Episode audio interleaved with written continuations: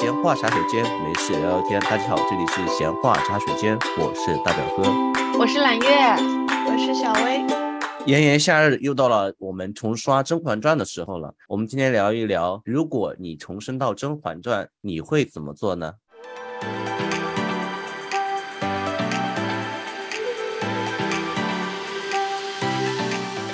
哦，最近我这个小感冒在家里面，呃，希望不会影响大家的听感啊。不过感觉这个低音是不是厚重了很多？我觉得这个声音比较好听。那我就保持这个声音状态。希望你永远感冒好吗？我们最近不都是上午录节目嘛，然后声音可能没太打开。然后我妈妈一直会听我们的节目，她有一天就跟我说：“她说，哎，我怎么觉得你最近？”说话的那个是不是练过了？他说：“我觉得你的发音比以前好一些，就是有一种丹田出来的比较低沉的感觉。”我说：“因为我们现在都是早上录音，还没有打开。”天呐，以后不会越来越早吧？我们，我突然很害怕，以后说八点录。就今天我们就来聊一聊，就是如果你重生到《甄嬛传》，重生到每一个角色上面来，你会怎么做？相信听众朋友也是打开各个平台，基本上都是暑假了嘛，就各种《甄嬛传》的各种盘江。每一个盘江的帖子下面都有一句郑晓龙的留言，都十年了，你们没有别的剧可以看了吗？就是各种都要去盘他的漏 洞啥啥啥的，然后最近我看到个帖子，都有人去扒了节目完了之后滚动播放，嗯，那个叫什么制作人员的表，呃，人员名单那个演员表，对，然后在人员名单里面还发现了一个 bug，就是说因为写了一个人，然后他们就在这里找这个剧什么时候出现了这个人啊。然后就有人说这里是打错了，这个角色不叫这个名字，是哪个丫鬟叫什么什么什么？哦。然后就说已经盘完了剧，开始在盘剧目了吗？哎，你有看到那个有人还出了相关的那个书吗？就是就像《红楼梦》有很多衍生出来书一样，《甄嬛传》也有哎，就是分析各种人物的哇。对。我说最近看到一个最好笑，就是说每次《甄嬛传》不是你重刷的时候，你肯定会那个乐视的还是什么优酷也可以了，是吗？就会自动跳过片头曲嘛。嗯，你看到前面最后一句是“谁能过情关”，就第几集，就是每一次都是。对。弹幕就会写“我来过情关了”，日常过情关。但是我发现这个剧真的是很神奇。上上周吧，我去台州玩，一起四个朋友。台州是哪里啊？呃，浙江台州。是台州吗？叫台州，就是最啊台哦，原来那个字读台哦。哎，东沿海这一块儿，就是说看日出嘛，千年曙光之地。然后因为早上三点多起的床去看的日出，到了下午一点就累到不行了。本来我们是定的。晚上六点的火车票，那个动车票回杭州，然后想要提前改到三点，发现当天改签就已经没有票了。然后一整个下午就是四个人，累的不行，又没有地方可以去，因为酒店也退了，嗯，就不知道去哪。然后最后找了一个按摩店，就四个人一间，然后里面有投影仪，就想说看电视剧，看什么呢？最后不约而同开启了《甄嬛传》，就是我觉得这个剧 对老少咸宜，女生朋友就大家都会看嘛，就。剧情平时也会说什么翠果打烂他的嘴，就是在这里对台词。我们那个男生同学就看都就震惊，你们这是把这部剧背下来了吗？是是，现在看就是感觉看弹幕的乐趣要多过看剧了。对对对，我想起来，我前阵子还发现了一个很有意思的节目，嗯，在 B 站做直播，然后就是现在不是很流行那种直播，叫做跟我一起自习。然后跟我一起什么泡图书馆吗？对对，然后他在放着他在家里自习的直播画面，背景音是甄嬛，我还觉得挺好的，就是我晚上睡觉会听着这个《甄嬛传》的原音睡觉，因为你也不动脑子，你也 就这个。对，好了，这一集我们开始吧，开始聊正题吧。好，那我们今天回到刚才讲的话题，就是来聊聊重生到谁你会怎么做吧。那先从我们的大局开始，来，好的。我被分配到这个剧本的时候吧，我今天一早上就很忧心忡忡。对我就在想，我要是大局，我是这个皇帝，我的本职是什么？就是我为什么要这样做？我就开始分析这个人物性格。然后一早我觉得我好忙哦，我得出来的一句话的结论就是，我觉得大局是个好皇帝。嗯，他就是也不算是错，他的弱点就在于他动了情，皇帝就不应该有情。哎呦喂，这话讲的对不对？因为最后你跳脱出来说他负了这群女人，但是他的结局其实很惨。嗯，他最后都没有立上自己的太子。嗯，他都没有自己的孩子。没有太子，还是有了，还是有了。对，然后三阿哥只是蠢，但是他还有。所以这样想起来，大局我感觉他，但是他又把国家治理的很好，其实。嗯，所以从私人的生活角度来讲，他其实是悲惨的。嗯，然后我一早上就在想，如果我是他，我怎么能把自己的生活过得不悲惨？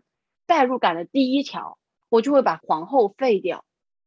就我觉得一切他后宫的乱的本源是在于他没有立太子。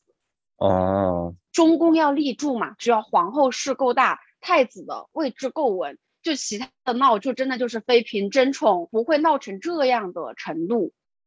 嗯，所以我觉得第一个就是因为他没有废皇后，但是你皇后又没有孩子，且以后都不可能生孩子的情况下，他还没有废皇后。就是他为什么不废皇后？源头我觉得还是在于那个，就他太重情了嘛，因为他他喜欢纯元，然后又是纯元的妹妹。就皇后不是一直这样说吗？姐姐在过世的时候，你答应过姐姐要好好照顾臣妾，就一脚踢过去，他妈的我忘了这个人了。我已经无情无爱，无欲则刚。对，所以就是我感觉他的一切都在于情。不过有一个衍生的那个联想，就有人说，因为代入说他是雍正的话，其实纯元就是若曦。你们看过吗？看过。嗯，没有看过。哎，那部剧那部剧叫什么 来着？但知道。步步惊心啊，对，步步惊心。然后说死去的纯元是若曦，我一联想到，我就觉得哦，他要一直缅怀纯元也不是没有道理。所以他一生爱的人都在串联着纯元。从某一个程度来说，其实年妃是幸运的。嗯，就是年妃，皇帝喜欢他是因为他就是他是这个人。嗯，然后他后面喜欢的甄嬛这一条线。甄嬛呐，婉婉内亲，包括到那么喜欢甄嬛回来之后，他还看上了甄嬛的妹妹，是，就也是因为像纯元，嗯，所以就是他心里一直有纯元那一根线，所以我就觉得，就说回，如果我是皇帝，第一步我就会废皇后，或者最起码是我会跟着皇后一起搞死一个妃子，就是过继一个皇子到皇后的名下去，然后扶助他是太子，哦，这是我要往后宫的第一个事情。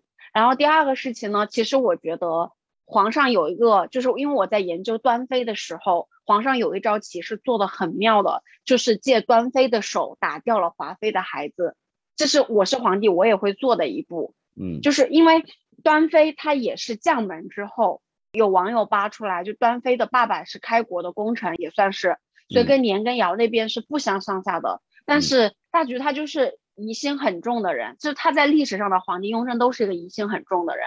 然后说他最常用的戏码，就是要让那个兔狗烹梁公藏，就帝王之术嘛。所以就是他用端妃的时候打掉了华妃的孩子的时候，同时制约了两边。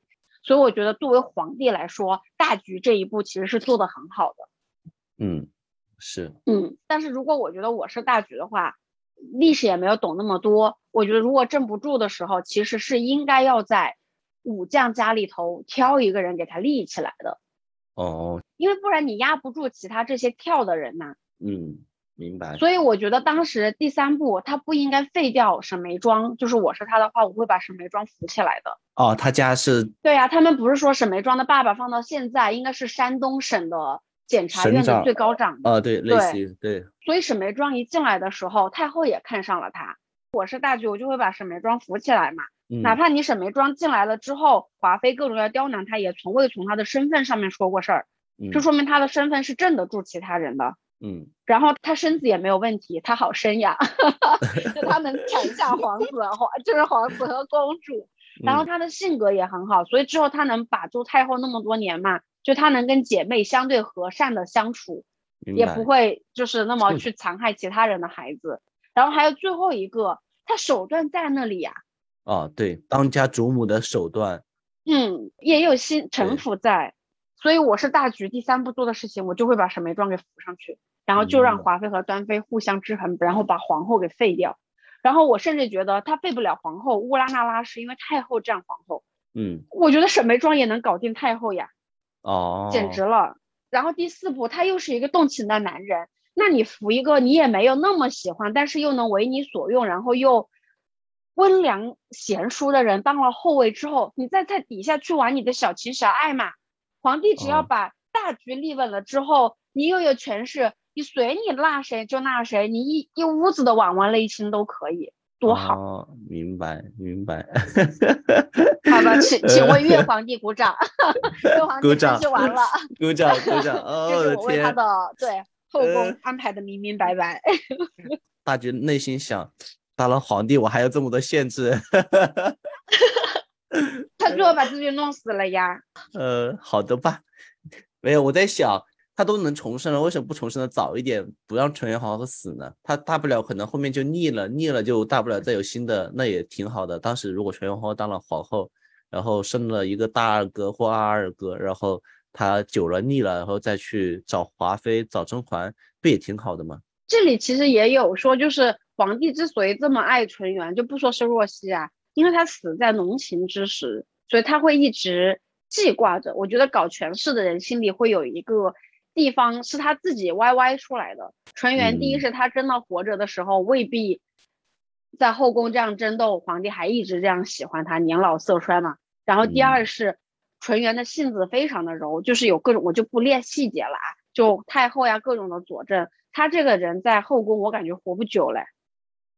就不说别的，我感觉他妹妹都能把他弄死。他确实是被他妹妹弄死的啊！对呀，对呀。啊，你意思是成员在那个时候不死，以后还是会死？对啊，他本身也是被他 妹妹搞死的呀。呃，宜修说：“我那个时候不用力，我后面还是会发力的。”呃，那你讲完大局了是吗？对。嗯嗯。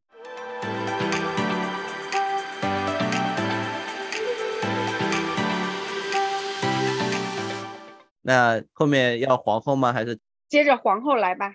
对啊，大局完了，皇后吧。嗯，可以。我如果是皇后，我的唯一的一个重点目标就是我要一个孩子。其实我有想，如果按照我自己的想法，我是皇后的话，我可能就会升到刚大表哥讲的，直接回到就是还在府里的时候，就是我姐姐还没有死那会儿。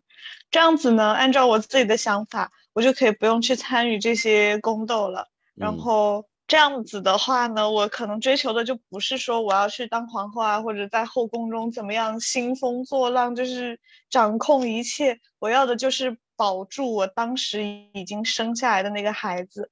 然后至于纯元呢，就让他去当皇后啊，或者怎么样，你都好，就是按照刚刚就像那个揽月讲的那个路线。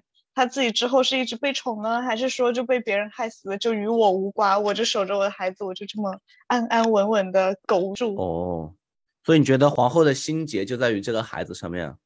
对啊，我觉得这很重要的一点。嗯，因为我一直分析皇后，我觉得皇后的心结在于原生家庭的不幸，她是庶出。对。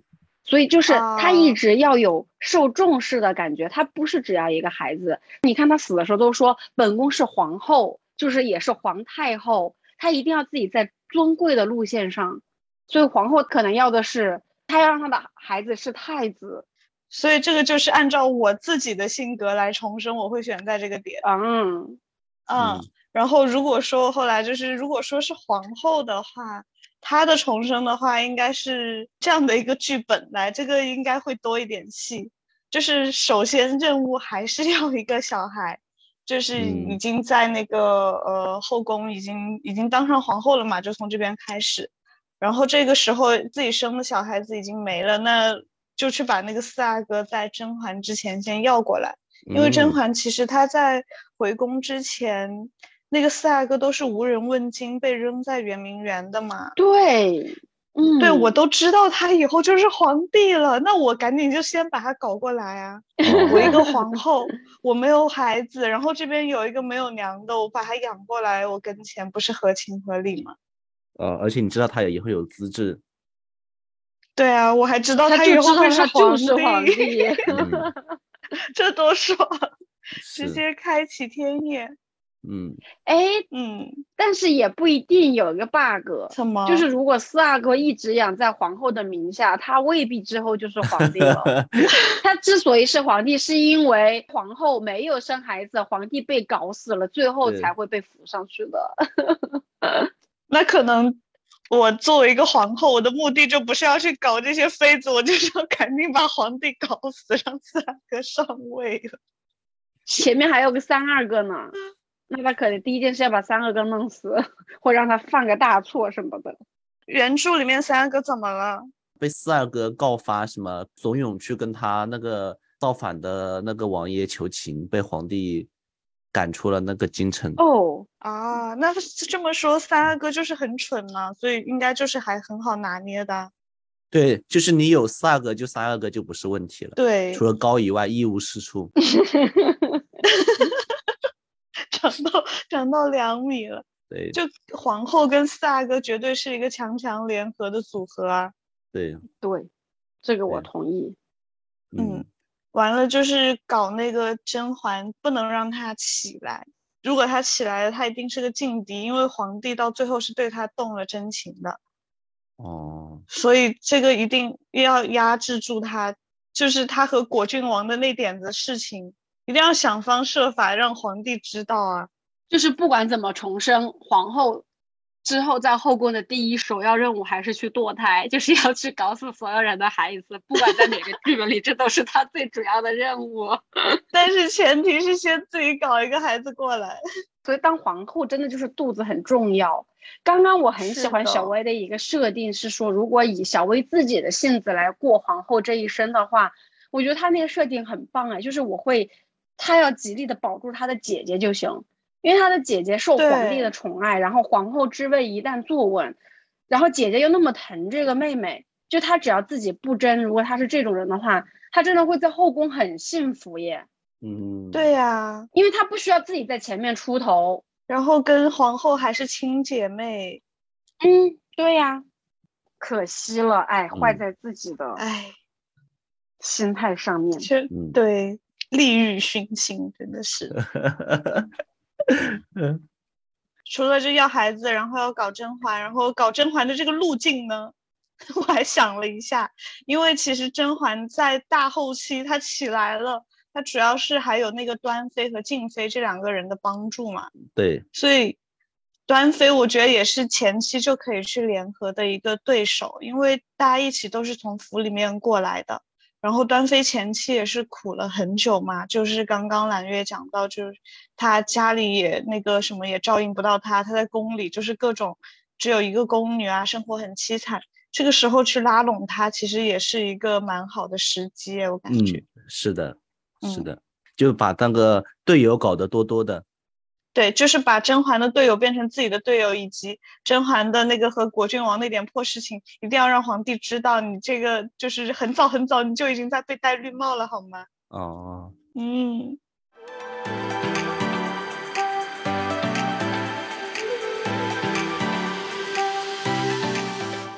好，那我来讲嬛嬛吧。哎，抽到嬛嬛的时候，其实我也在想一个事情。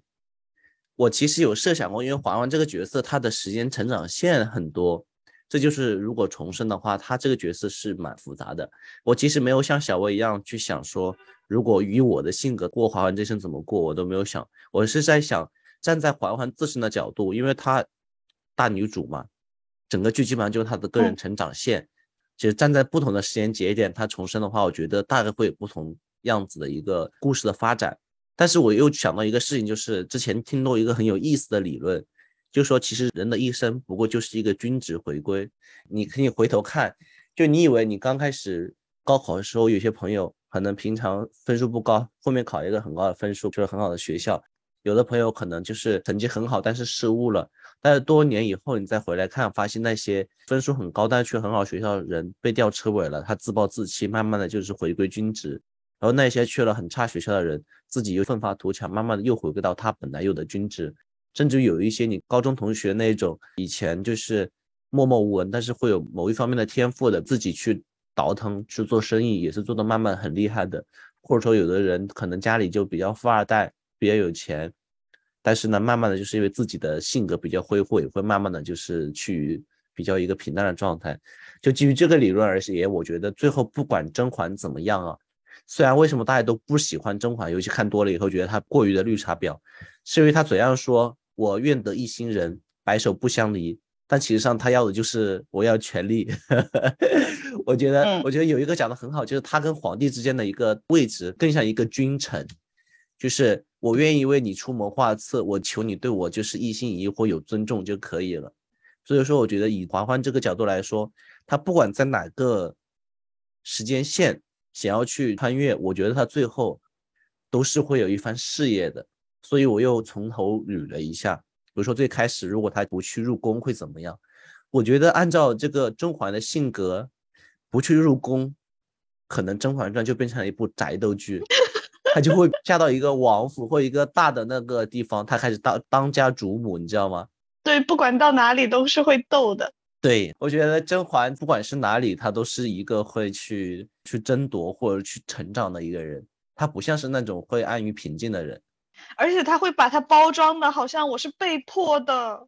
对对对，这是我讲的第一个时间节点。比如说她是就没有入宫，嗯，因为如果这个第一个时间她如果就算没有入宫，我觉得她可能后面也说不定也会遇到果郡王跟果郡王在一起什么的，那都有可能的。就在王府里面做当家主母。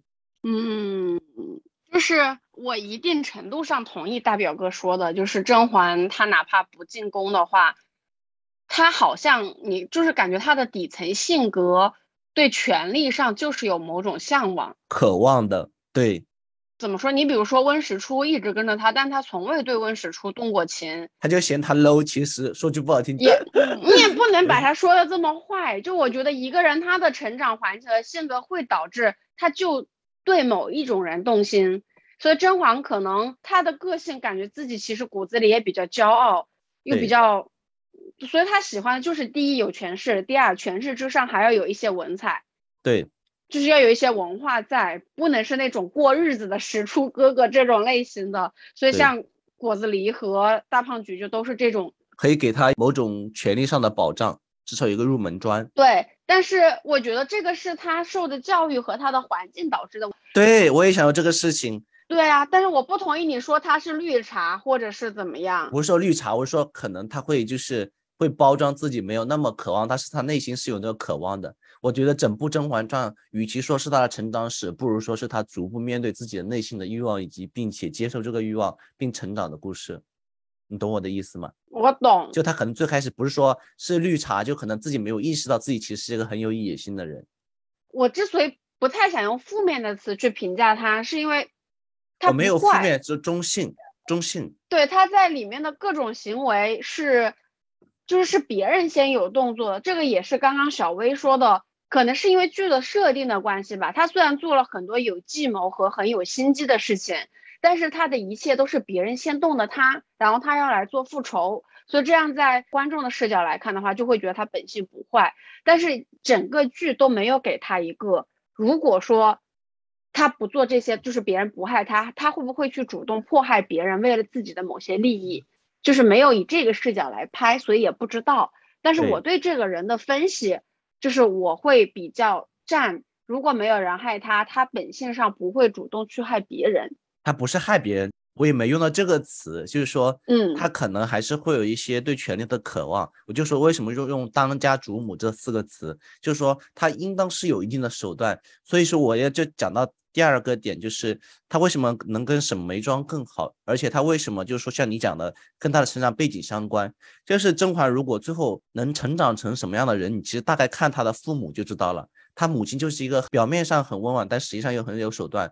比如说我们从哪里可以看到很有手段？就幻灭的母亲的事情，我觉得他母亲肯定是知道的，但就是因为他母亲的雷霆手段。他爸爸跟幻灭的母亲产生了这样的关系，也不敢带回来。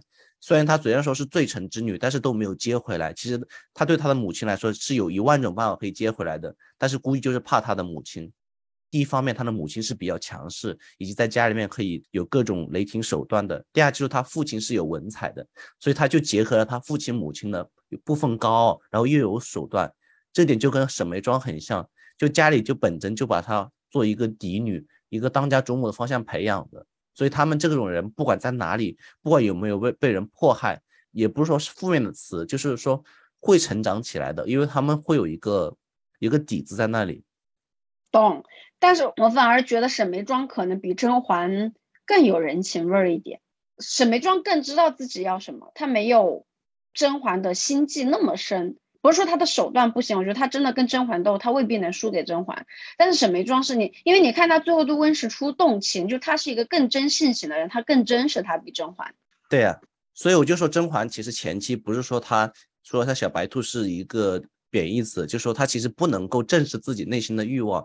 就他前期把自己包装，或他自己认为自己是一个只求纯粹的爱情和一些文人墨客的故事，但是实际上他是一个对权力有欲望的人，只是他那时候还自己还意识不到而已。嗯，那这个我同意。这样说来，我没有那么喜欢甄嬛了。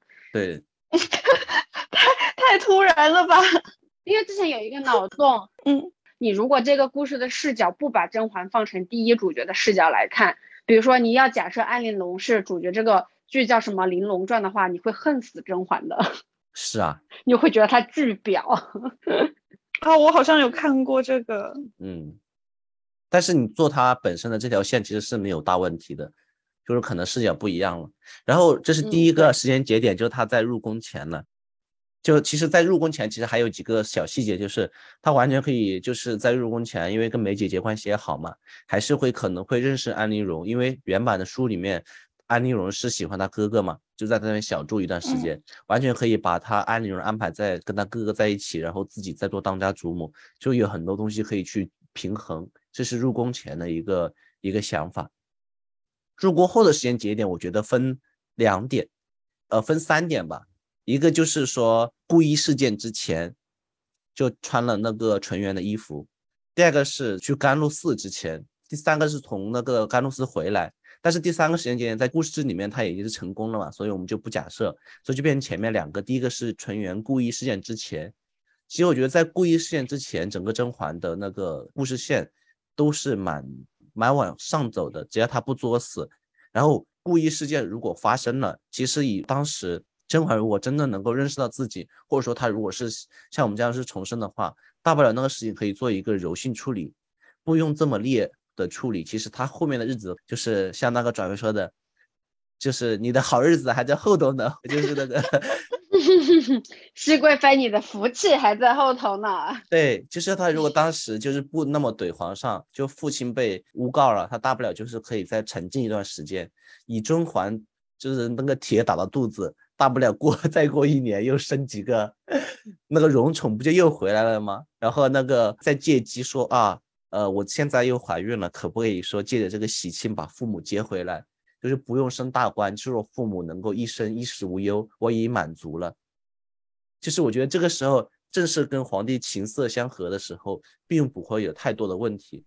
他之所以做那么决裂，我觉得剧情之所以这么设计，就是让甄嬛认清自己的性格以及认清周围的环境。为什么我会想到这个节点？因为在这个节点，他只要不发疯，只要不那么决绝。他都不用做任何额外的措施，我觉得后面一切剧情都会水到渠成的。后面他如果继续火的话，我觉得安陵容说不定会被他争取过来。然后梅姐姐还在，那不可能。安陵容的不争，就不管甄嬛做什么，不是说这部剧其实就是个原生家庭的故事吗？安陵容的那个性格，她注定最后不可能跟甄嬛在一道上。哦，那就先不管安陵容，就是甄嬛如果就在那个地方，她不作，她往下成长。那也能当太后，我觉得 你能懂我的意思吗？但甄嬛刚刚反而在大表哥说的这个里面，我对甄嬛又有了一个别样的认识。就结合我们刚分析的甄嬛的那一段，但是你看她之后去怼皇帝和不争宠，怎么说？就是她跟梅姐姐的生长环境和某种思路上很像，但她比梅姐姐更刚硬。对，然后是刚刚我们说的梅姐姐更有人情味儿，就是他们两个是这两种性格的人。对，所以他的刚硬里面还是有很多自我的成分在的，他比梅姐姐可能要更自我一点。所以就是我来，我可以不争宠，对了，你不要拉我。然后我真的跟你就是得宠了之后呢，一个不爽我也要怼你，就是就是。就觉得他的真我自我这个部分还保持的挺好的，哎，这样一说我又喜欢甄嬛了。好的 这是一个情绪跌宕起伏的过程。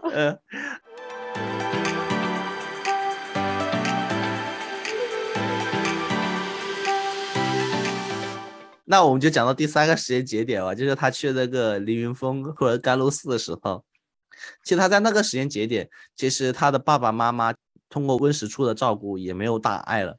他大不了就可以早点就怎么讲，就做个局，这样他后面可以做那么大的局。前面我就不信不能做一个局，比如说他在凌云峰被什么豹子狼叼走了，然后跟那个那个俏王爷谁呀？果子狸啊，果郡王对，就跟果子狸远走高飞，或者说直接就隐姓埋名。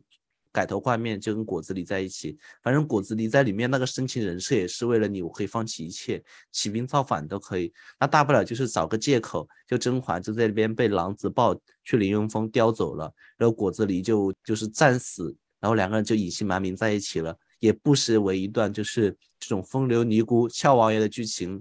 哎，其实这里我一直很不懂，嗯，我要提问就是。为什么甄嬛她怀了孩子之后就非得要回宫里去呢？是，我就觉得她就是内心对权力有渴望。我觉得这个剧情让我想起来之前有一部剧叫《还珠格格》第三部《天上人间》，我觉得就是甄嬛跟小燕子最大的差别就在于。小燕子会劝那个五阿哥放弃皇位，五阿哥也会放弃，两个人愿意就是红尘作伴去浪荡天涯。但是我觉得甄嬛在这里会犹豫，就觉得哇，我要去过那么苦的日子，但是我还是想做文人骚客，还是想有一点点君臣之道，或者会有一点对权力的渴望。他可能会纠结，会犹豫。他在那个甘露寺爱上了果郡王，为什么没有爱上温实初？就是这个道理。就他对权力本身还是有一定定的一点点的那个想法在的。我当时就很不解的，他虽然知道那个时候果郡王虽然没有音讯，但是也不是说就死了。是，如果说按照他们剧里说的爱到那个程度，又怀了他的孩子，不是应该生下孩子然后等他回来？反正这边也没有人在管啊，荒郊野岭。对。而且我就觉得，就做一个局啊，就说你被狼叼走了，出去砍柴，然后自己就隐姓埋名，独自把那孩子生下来，就等果郡王。就等不到的话，你爱他，你抚养他的骨肉，也是你一生的事业啊。我觉得就是哦，因为这里想要串一个戏，因为大表哥说到了那个《还珠格格》，在《还珠格格》里的老佛爷就是甄嬛。对。对，所以甄嬛，你说小燕子可以劝五阿哥出走浪几天，你记得当时老佛爷气成什么样了吗？啊，哎，那个那个晴儿是谁来着？我记得晴儿也是有身份的，孙女。哦哦哦哦，因为甄嬛是老佛爷嘛，所以就是他过继给果子狸的那一对他自己的儿女嘛，就是战死在外面的那个王爷。然后他那个晴儿不是那个王爷留下来的吗？所以就是这个人应该晴儿应该是老佛爷的亲孙女，所以老佛爷才这么喜欢晴儿，就都串上了，网友们都给，对合理合理，好合理。那我就讲完了甄嬛这些，因为最后一个时间节点就是如果他回来，他有办法回来，而且他已经做到太后了，我觉得那个就不做假设了，那个我觉得那条路已经很顺了。嗯。就总而言之啦，我觉得甄嬛不管是在哪个阶段重生，我都觉得她会有一份自己的事业。她不是一个为了爱情抛弃事业的人。虽然她前期把自己包装成这样子，为了爱情奋不顾身的人，但是我觉得她是有很重的事业心的。可能青春期的时候，大家都是这么想自己的。对，哎，嗯。所以有没有一种发现，我们作为旁观者在看这个剧里这么多有血有肉的人的时候，其实你会发现一个人。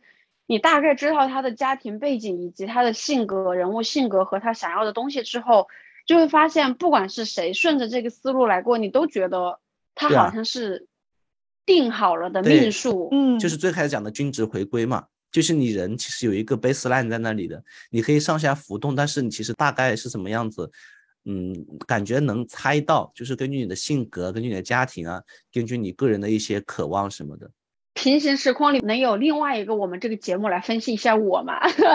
让我知道我到底上下浮动能浮动到哪里去？如果不能，我就要我就要学会不要跳，就跟皇后一样好好活着，不要老去里头搞事情。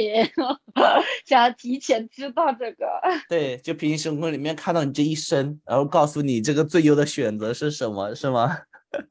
对呀，就是这样看起来，就是甄嬛。如果说甄嬛的目的是为了当太后啊，嗯，不是为了过平顺的一生。刚刚说，如果她只是想要过自己平顺的一生的话，她可能有很多种选择。如果她最后就是想当太后，想要到权力的顶峰的话，那其实这条剧铺设出来就是她的最佳路径。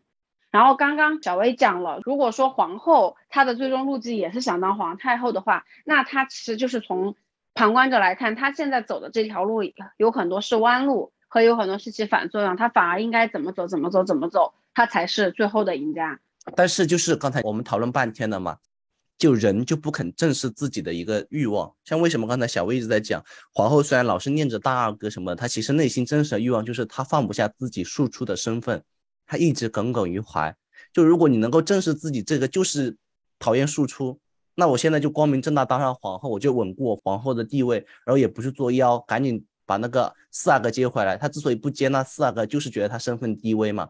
就他如果知道自己症结所在，然后再去把这个症结一一克服，他这个人生就就不觉得就是那种康庄大道有道理，就跟甄嬛一样，她前期也觉得自己是那种为了情爱，就是同窗共剪西窗烛那种，后来发现她根本就不是这样的人，她是要在外面干大事业的大女人。所以后面你不发现他一条路就是走到通天大道？你这样说让我想起来，就是我有看到说，就是现代很多人就是活得特别拧巴，就是说想要躺平，但是又躺不平的这种很中间、很不爽的一种状态。其实更多的也是没有一个确定的目标，就是要么你就确定。你就狠下心来，你就是要去拼搏，要么你就是放弃你的那些各种就是什么世俗欲望啊什么之类的，你就躺，就你坚定的选其中一条路，你都不会这么辛苦，这么纠结的。就大部分都是一种就是卡在中间的状态是最辛苦的。对，但是人都要慢慢的发现自己嘛。我觉得很多你刚刚小薇说的那种想躺又没有躺，这种人其实想躺平的人早就躺了。就这种人，可能他的性格 就类似于甄嬛，他觉得他可以在甘露寺待一辈子，他可以不回来，但他其实内心这样可能并不让他开心。这样，嗯，对，而且像你讲的，他以为他可以在甘露寺躺一辈子，但是但凡有一个机会，就算是挚爱的人死了，我有这个机会可以回宫的话，我也是毫不犹豫的立马掉头回宫。是的，所以就还是没有说 非常坚定的就选择我就是要躺那条路，最后还是被。搞事搞事业去了，对，就是一直反思自己到底就是我们有有没有走偏，没有深刻的认识到自己。然后我就想到每次大表哥给我算塔罗，算出来都是让我去搞事业，我的牌面，我就我每次在我的脑海里就是要搞事业，我会有钱的，就全都是这两个观点。最最重要的还是知行合一。所以你现在对自己的定位不是搞事业大女人吗？还是谈情爱的小女人？不是啊，慢慢的，我觉得我好像不可能变得很有钱。我在这一点根基上发生了动摇。哦，我以前会觉得，就是冥冥之中，我好像以后会变得蛮有钱。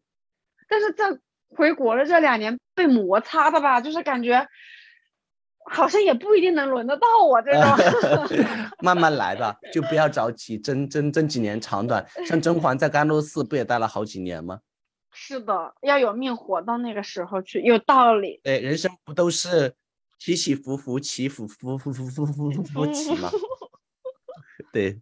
有道理。对对对。哎我们讲的真的讲到了人生大道上面。我觉得升华的很好呀。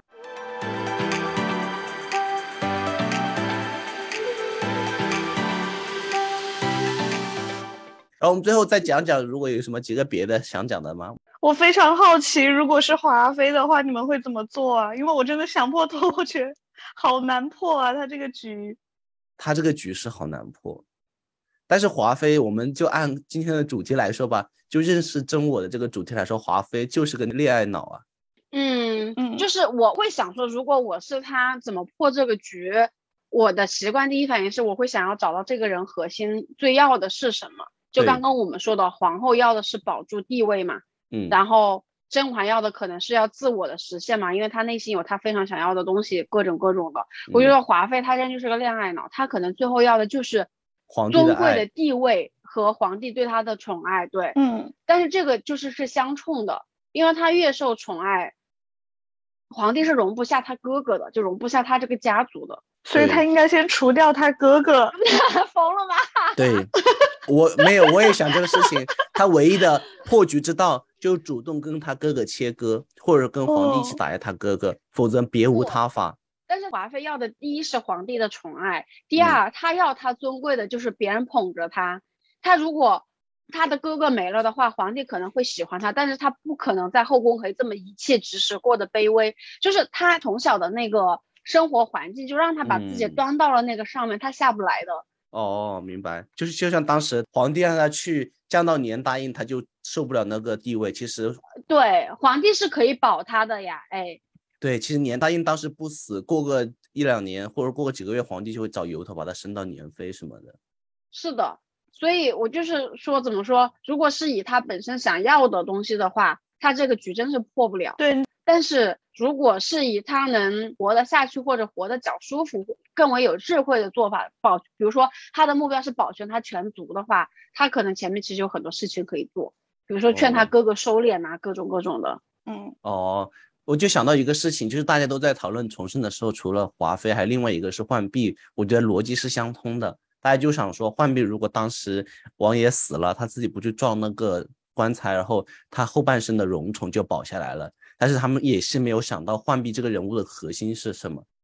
因为我实在是很讨厌浣碧这个角色，所以我不想过多的分析他。但是大家有兴趣的话，可以去搜一下，就是有人写的，他们说如果能重生，最想重生的就是浣碧，因为你不知道他的日子有多爽，就是最后过继了一对。呃，当今太后的亲子女过去，还死了老公，然后留下全部钱财，然后还没有另外一个王妃，她的日子逍遥的很，就很多人很想重生成她最后的样子，是不是听起来就很爽？这福都是自己手里的，但她本质就是想要跟她长姐争上下。她当时爱那果郡王，她有多爱嘛，也不好说，但是她肯定是想，就是长姐不能拥有的，我要比她更好。那如果他事事被他长姐压制着，我觉得在他心里面，跟在甄嬛旁边当丫鬟并没有多大的差，就对他的人物本身的内心而言了。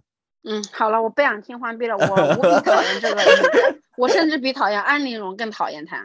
那就讨论安陵容吧，安陵容不也是很火吗？感觉安陵容更多的也不是说讨厌，就是真的很悲剧的这样一个人啦。对，但是如果你是安陵容，怎么把这个悲剧拧过来呢？嫁给甄嬛他哥啊。就是如果不是书里面的，就是就是剧里面怎么办？哎，剧里面不是这样子哦。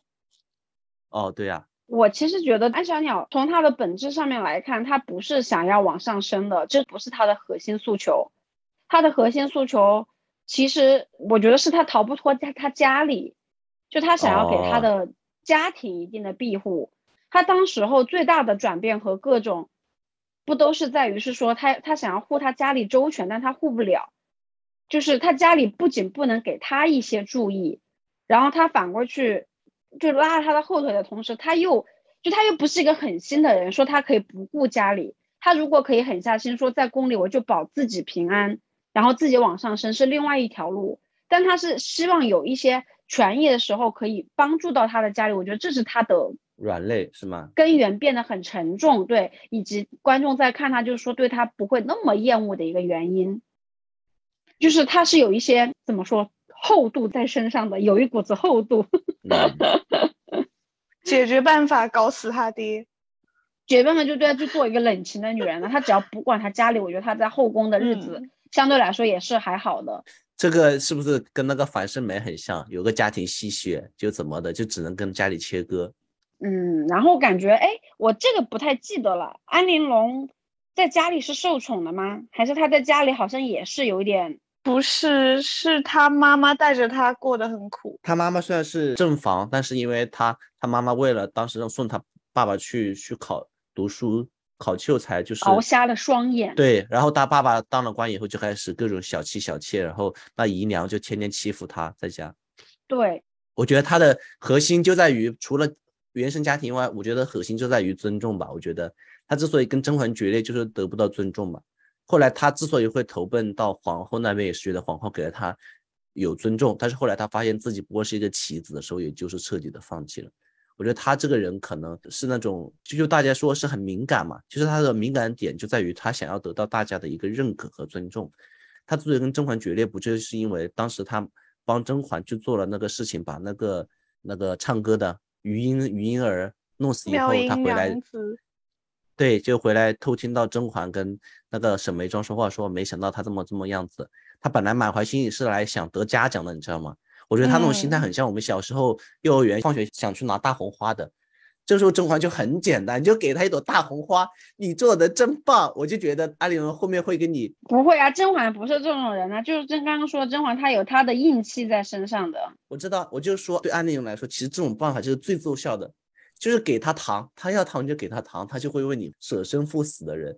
哎，不，刚刚。你在说这一些，说他家里，我就我突然就想明白了，他为什么来宫里，就是杀死余莺啊，然后各种手段，然后包括这就是在小门户出来，就你想想看，因为他在家里，他可能他妈妈不受宠，你说那种县城家里的姨娘能有多少高明的手段呢？就肯定都是那种很宅斗、很没有大局观的那种争斗，所以他的很多的动作什么的，这都是一些很夹子气的那种争斗方式。就是不会看很长远，然后就是当下这个女人，我要搞你，我把你弄，就不会看到那么多的东西。然后也是一个没太读过书的人吧，读书少。对啊，因为就是搞女 工啊，搞这一些。这时候让听众朋友们多读书。但其实如果这种情况，环环和那个梅姐姐是跟他讲明这个利益关系，帮他去呃掰开了揉碎了去讨论的话，我觉得他也不会说心生芥蒂啊什么。对啊，他会愿意接受的。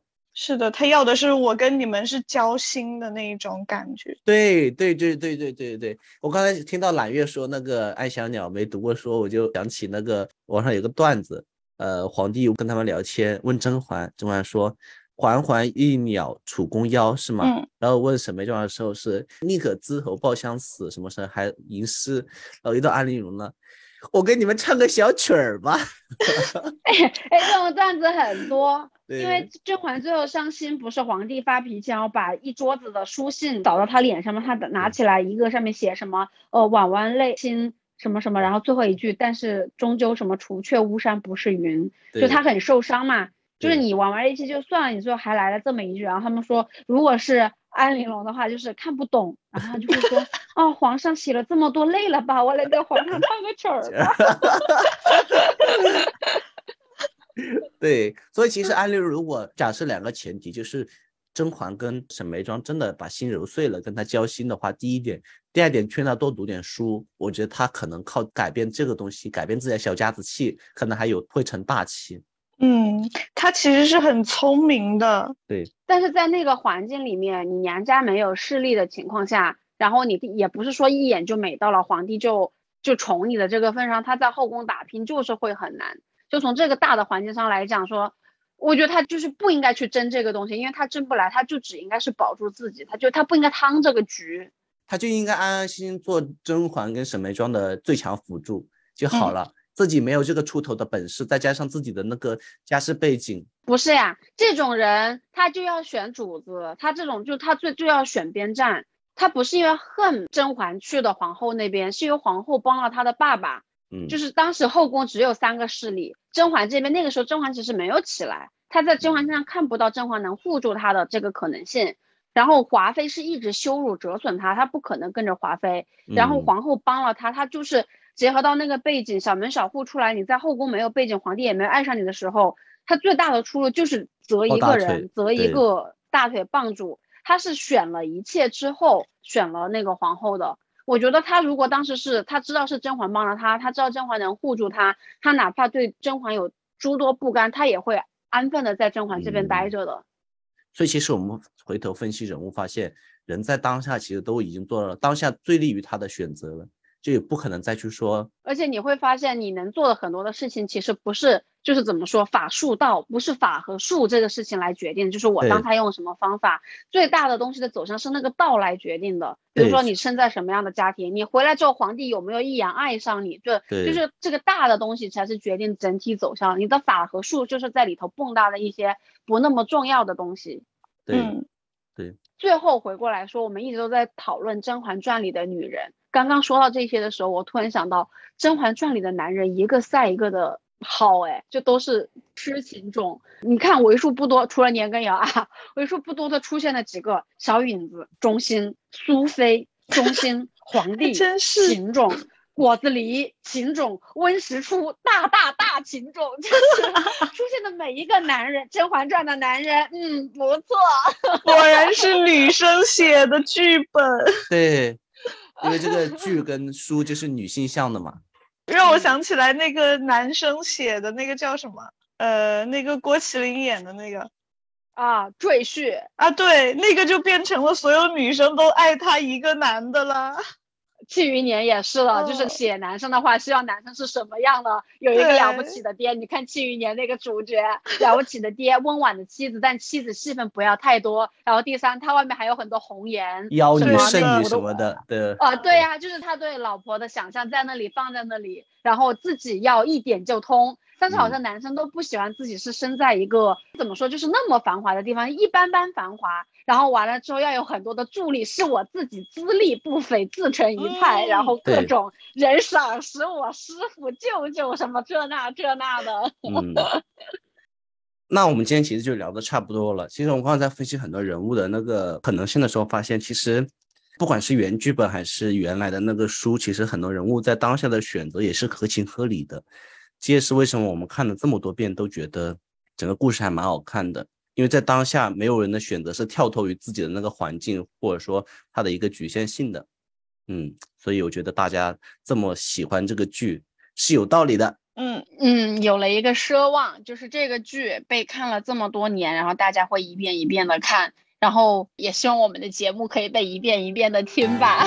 就是最近有几个听众，不管是在一些平台的留言，还是呃通过别的方式联系上，就表达说会经常反复听我们的几期节目，就是这种感觉，还觉得挺感动的。所以在这里也真的非常的感谢我们这一些听众朋友，然后我们也会更加用心的录制一些大家喜欢的内容吧。